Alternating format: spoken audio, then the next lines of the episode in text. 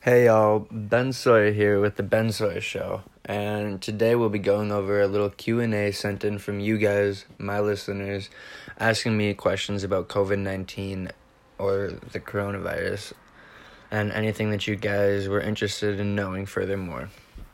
So, Jeffrey from Berlin asks, "What is COVID nineteen?"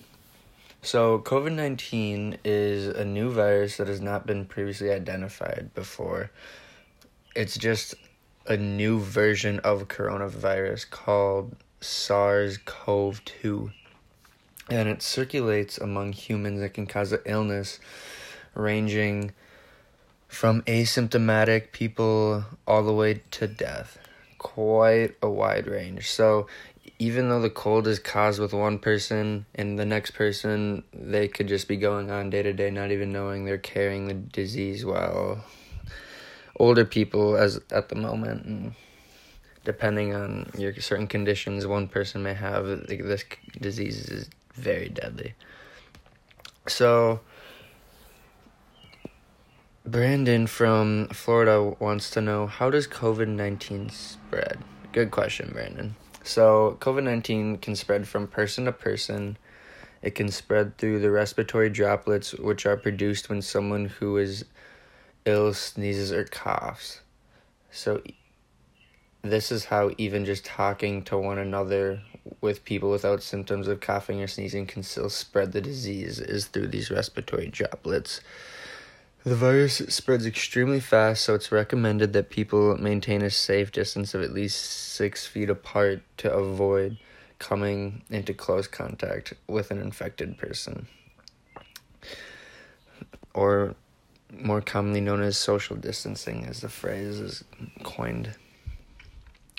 So, Jessica from Texas wants to know what is the source of this virus? So, the coronavirus is a family is so the coronavirus kind of is a family of diseases and this is well known. Actually, when I was down for spring break in Arizona, my dad at and this was just starting to go on. My dad asked this one guy who we were golfing with that we just met that we got paired up to golf with. He was like, "So what's your whole take on this?" And he was like, Personally, I think this is just a bunch of load of bullcrap. He was a he said that he was a cow vaccination specialist for the last 40 years and this coronavirus is new and he's seen this in cows. It's more commonly found in cattle or like other animals rather than humans. And he's saying when the temperature gets to anywhere above 80 degrees and of course, I didn't really fact check him or this. This is just all he's saying. But once it gets to 80 degrees, he said the virus has a hard time living in higher temperatures. So when the summer comes, hopefully this virus should like flare down or at least help with the temperature. So it was kind of rare that the virus could go from animal and then spread to person to person. However, this is what the virus did. So all sorts of organisms can carry the virus, not just bats. However, currently it's still hypothesized as bats being the source.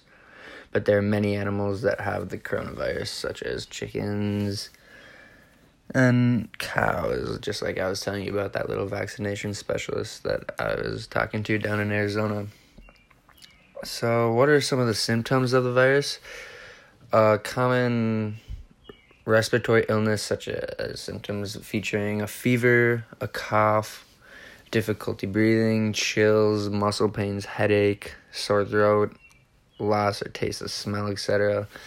And it's actually kind of funny because it's you can get so many different information from a bunch of different people. For example, my mom was calling because she and my sister went to Mexico for spring break about a month ago or so and it went, and she was just concerned. We had her call our Allina Health Clinic, and the person told her that unless she's having a hard time breathing or coughing up blood, she should be fine. But obviously, a lot has changed since then, and people become more educated now. But I don't know. I just think it's super interesting to see how all this stuff is formed and information from different people can either get skewed or everything, different little viewpoints.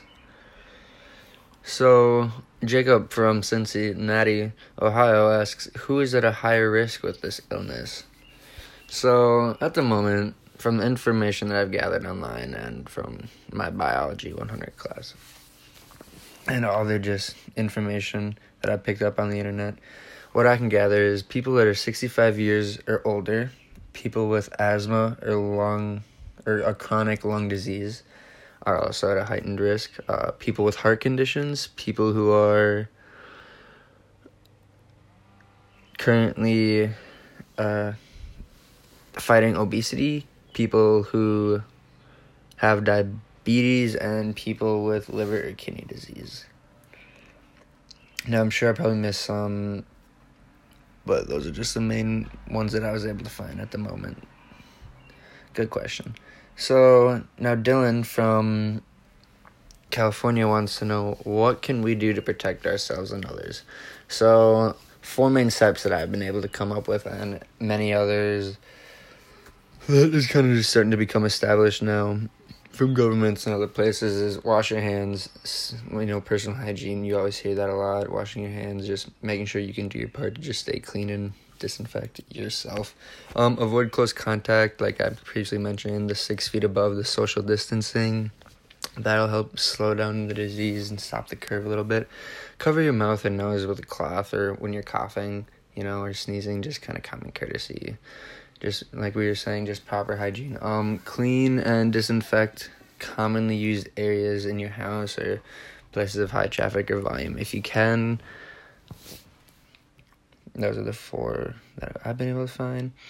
So, a question that I that uh, my sister Maddie was asking me is, what do I do if I get the virus? And that kind of struck me, and I went to research that. So, what to do if you get the virus? Uh, just stay home unless medical attention is needed. Try and stay in a separate room. You know, quarantine yourself from any family members or any roommates that you may be living with.